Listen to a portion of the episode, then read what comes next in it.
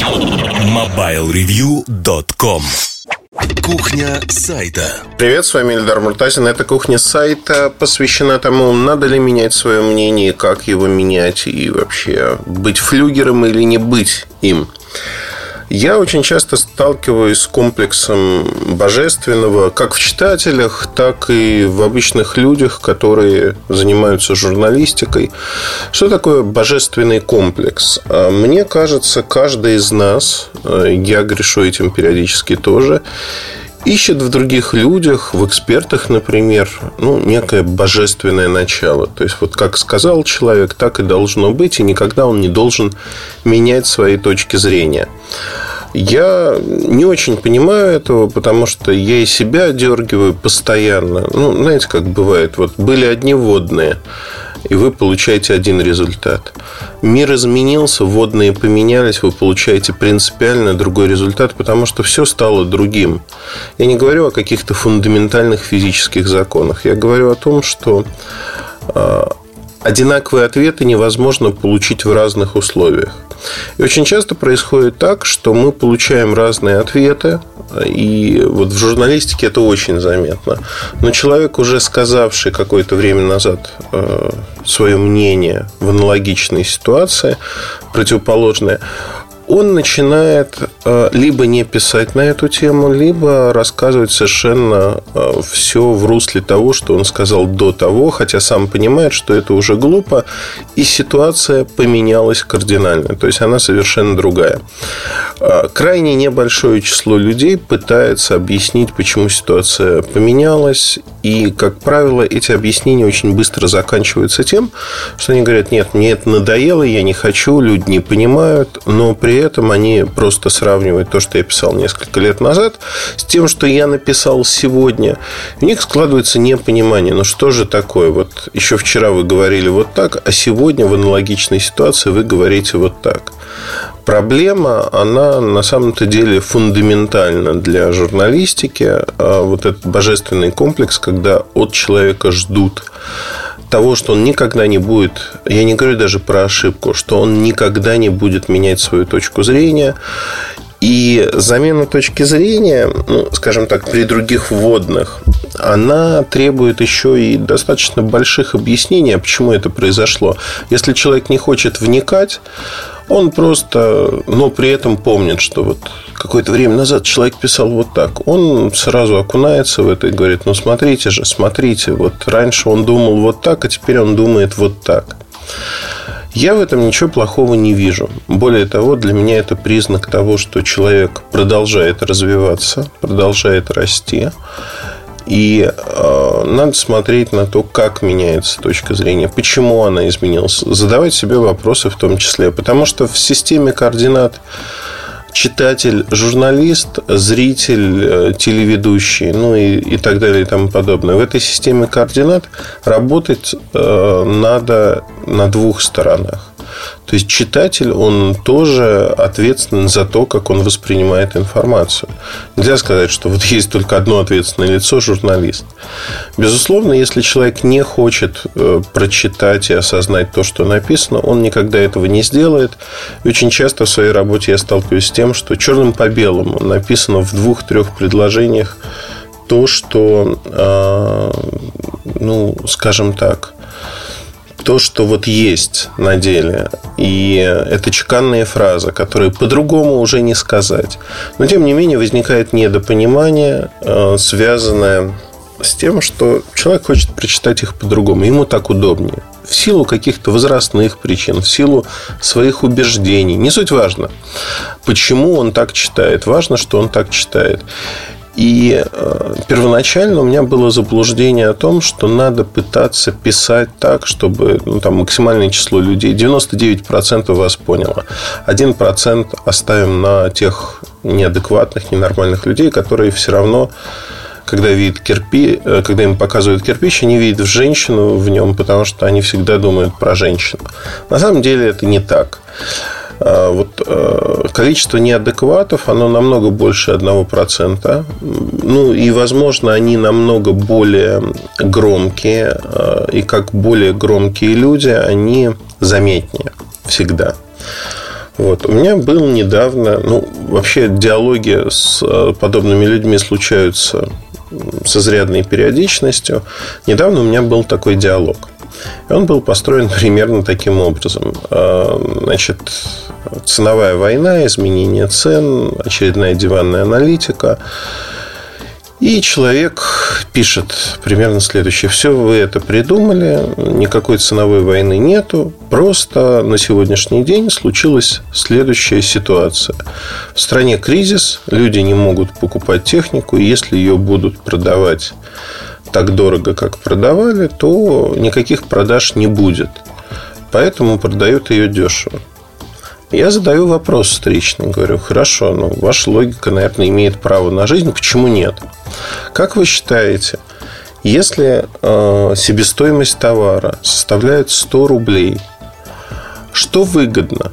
Продавать его, допустим, за 70 рублей иметь продажи, или продавать его, там, ну, например, за 110, 120, 130 за плюсовую величину. Он говорит, конечно, за плюсовую. Я говорю, отлично. Если это так, то почему вы считаете, что компаниям выгодно продавать в убыток? То есть ради чего на российском рынке они собираются продавать в убыток, а кто-то не продает. То есть есть разнонаправленная ситуация.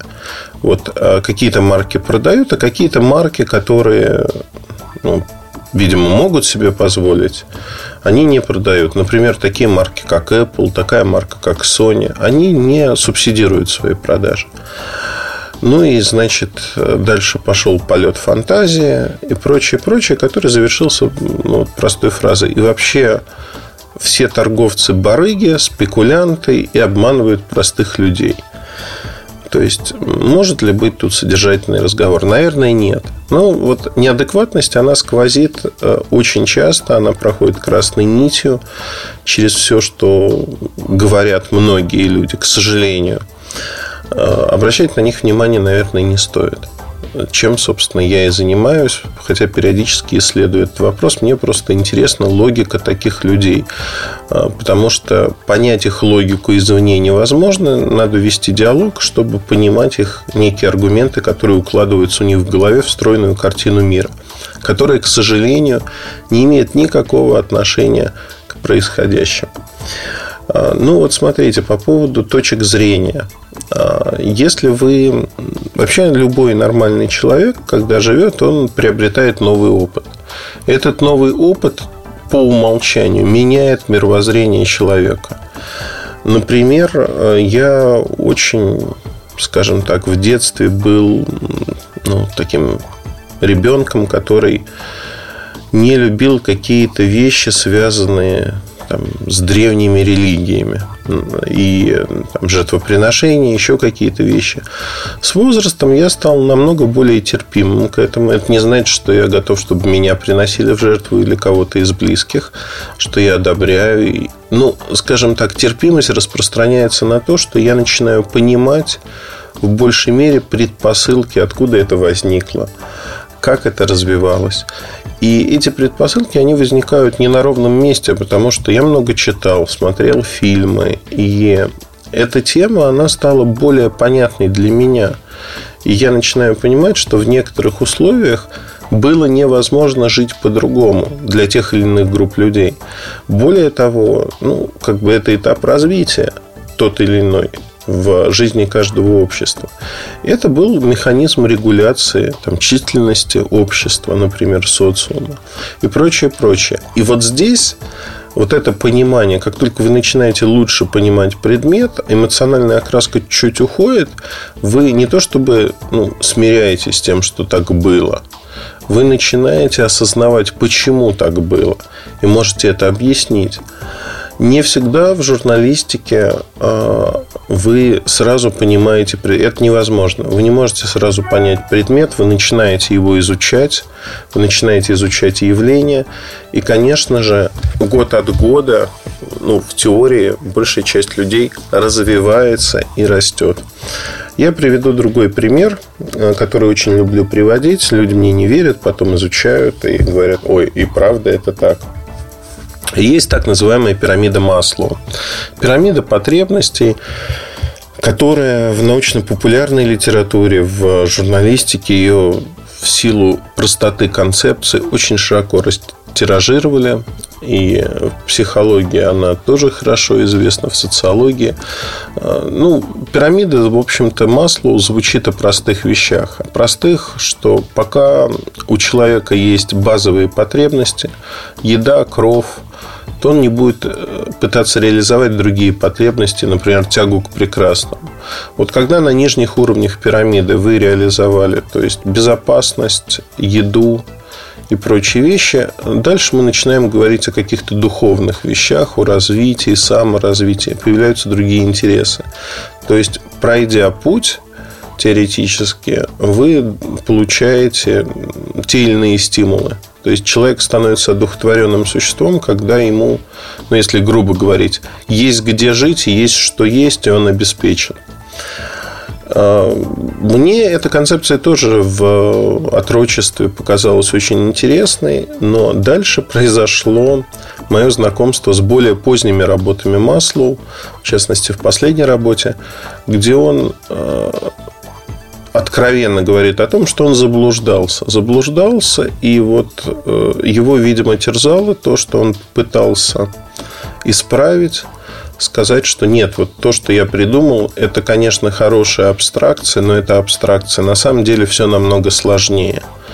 Есть исключения, и вот использовать эту абстракцию крайне сложно, потому что вы не получите реального представления о том, что происходит. И это вот как конкретный пример того, о чем я говорю. Известна ли эта работа? Практически неизвестно.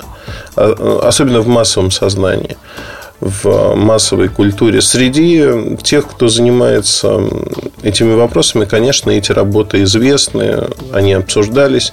Но опять-таки, та абстракция, которую создал Масло, она оказалась настолько сильной, понятной, доходчивой, что ее используют и многие профессионалы до сих пор и не воспринимают там поздние вещи, которые сделал Маслоу. И здесь, в общем-то, мы сталкиваемся с той самой проблемой божественности, когда а, человек не побоялся сказать, ребята, вот смотрите, я сделал, создал интересную концепцию, теорию, но, как мне кажется, вот, ну, с возрастом же он приобретал новые знания, новые умения. И вот эти новые знания и умения говорили о том, что он ошибался – и он не побоялся об этом сказать. Я очень уважаю людей, которые не боятся сказать о том, что вот смотрите, было вот так, а теперь я думаю вот так.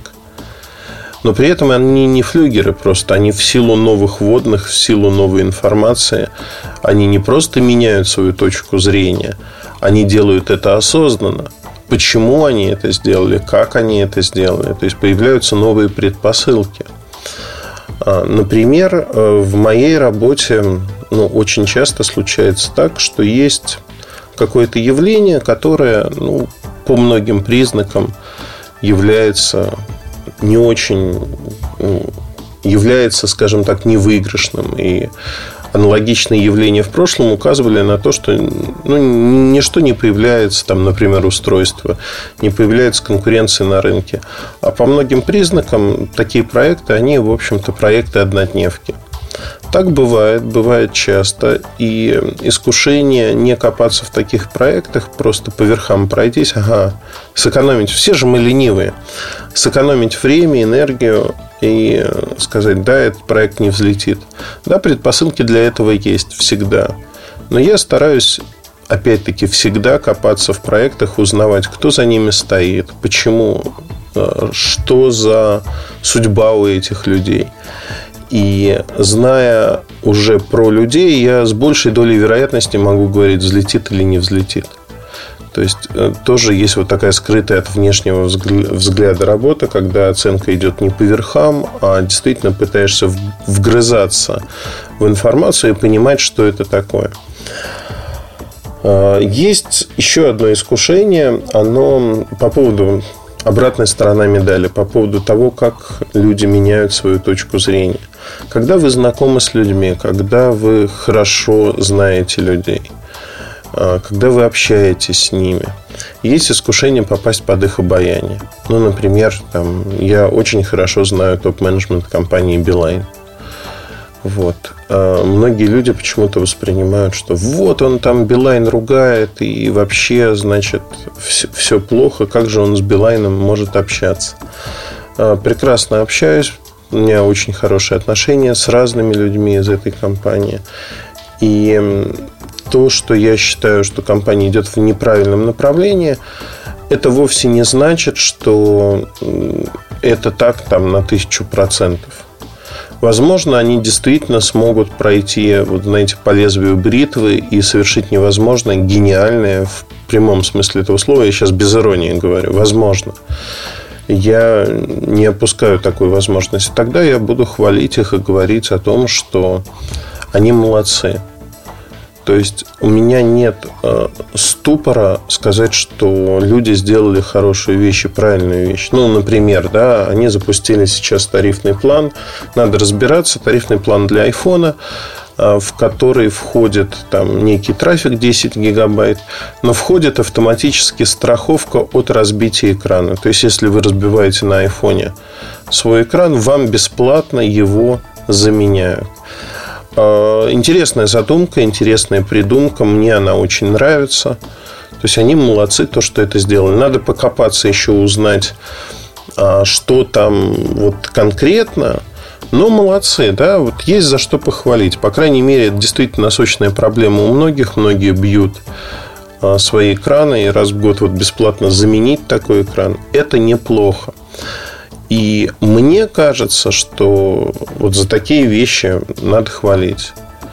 Но здесь же концепция какая? Что если человек что-то ругает, а он не может это что-то хвалить, ну, компанию, да, в глазах, во всяком случае, многих читателей, зрителей, ну и так далее, слушателей. Он не может это хвалить по определению. То есть стереотип такой существует.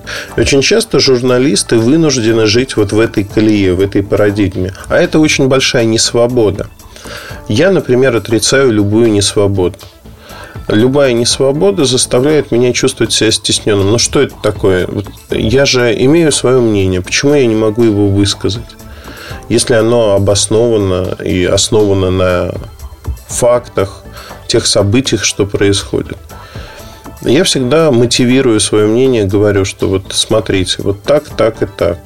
Я считаю потому что, потому что и потому что. Я привожу факты. Вы можете соглашаться, можете не соглашаться, но, по крайней мере, я излагаю канву, почему я так считаю. И в данном случае, например, э, с тем же тарифом, я считаю, что это хорошо, потому что аналогов нету, потому что есть действительно потребность, что бьются экраны. И это э, ну, абсолютно, вот в восприятии многих журналистов это недопустимая свобода. Недопустимая, потому что есть какая-то внутренняя линия партии, которую они сами для себя принимают, сами себя загоняют в колею и говорят, вот ничего от этой компании хорошего быть не может по определению. И вы знаете, ну, это неадекватность. Неадекватность в оценке того, что происходит. Почему не может быть? Может быть безусловно. При прочих равных, то есть всегда надо смотреть на условия, в которых это происходит. Приведу другой пример, а, который очень характерен и достаточно смешон, на мой взгляд. А, ну, почему-то многие считают, что я выступаю таким извечным критиком компании Microsoft, хотя это не так. Говорят, вот, вы ненавидите Microsoft. Это абсолютно не так. У компании Microsoft есть хорошие продукты. Компания Microsoft лидер рынка ПК и будет таким лидером достаточно долго. Другое дело, что у нее не получаются новые направления, связанные с мобильными технологиями. И, ну, как бы я не готов переносить опыт настольных систем на мобильные устройства и говорить, ага, вот смотрите, тут они успешны, значит, и тут когда-то они будут успешны. Пока предпосылок для этого нету. Но, тем не менее, говорить о том, что значит все продукты Microsoft, они плохие, как это делают многие люди, я не могу. Потому что я не считаю так. Я считаю ровно иначе. там, тот же Windows 10 на настольных ПК очень неплохая операционная система, которая имеет свои плюсы, минусы, но она неплохая. И с планшетами, например, да, первые мобильные планшеты на армах у компании не получилось, откровенно не получилось. Со всех точек зрения, как ни крути, ну, ну не вышло у них. Но если мы посмотрим на другую историю, а именно историю того, как а, все это развивается сегодня, они создают, по сути, ноутбуки, с отрывной клавиатурой, то есть направление Surface Pro – это ну, такая замена ноутбука. Это ни в коем случае не планшет. Одна из функций – это трансформер, одна из функций – это планшет, и они от э, продаж своих партнеров, от продаж ноутбуков откусывают кусочек. Они вот этот кусочек отъедают и идут дальше. Это конвертация того рынка, который у них уже есть. Мобильный это рынок? Ну, наверное, да, но в большей мере традиционный.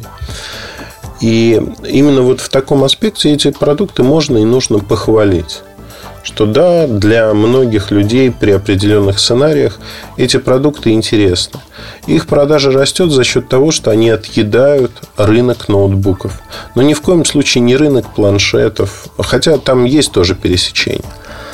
Вот. И здесь э, тоже возникает такая история. С одним из коллег я обсуждал ее. Он говорит, ну как так, вот ты там не боишься, вот дословно речь, не боишься сказать.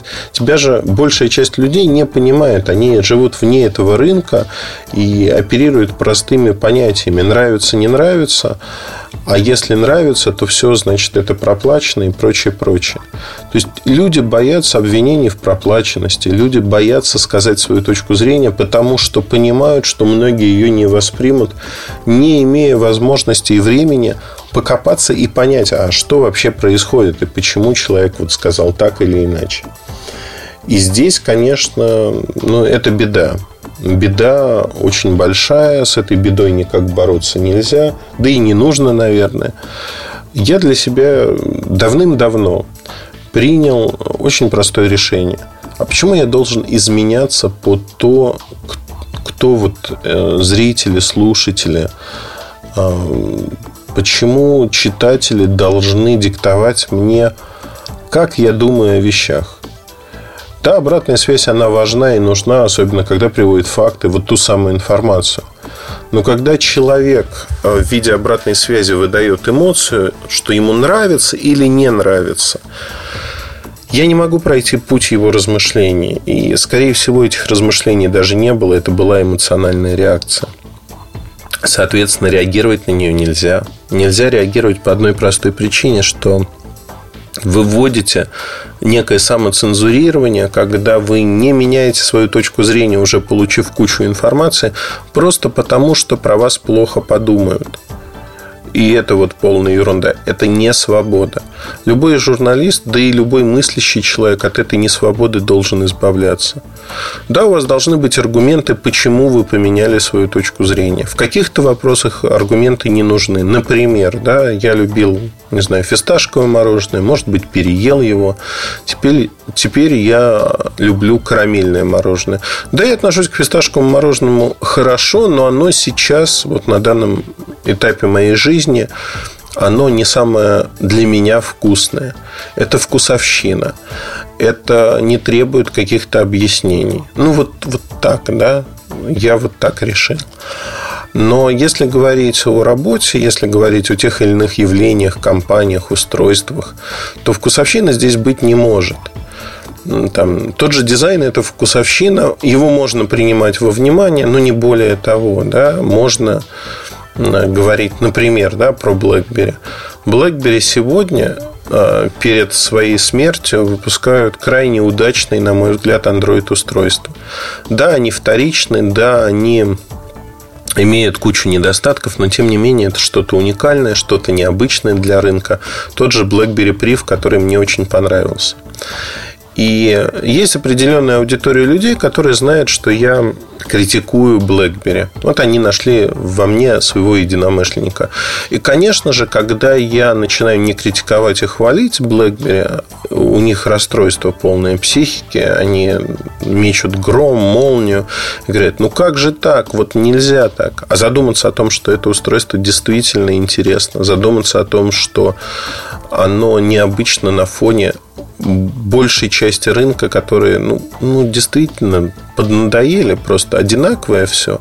Плюс-минус все одинаково, разности нет никакой, отличий нет никаких. Это, конечно, вымораживает и убивает. Убивает с точки зрения того, что ну, хотелось бы большего, а вот этого большего не получается. Одним словом, я считаю, что иметь свою точку зрения и возможность ее изменить под влиянием фактов – это абсолютно не роскошь, а производственная необходимость для любого журналиста и любого думающего человека. Конечно, э, вот тут надо понимать, что э, всегда есть некая зона ответственности.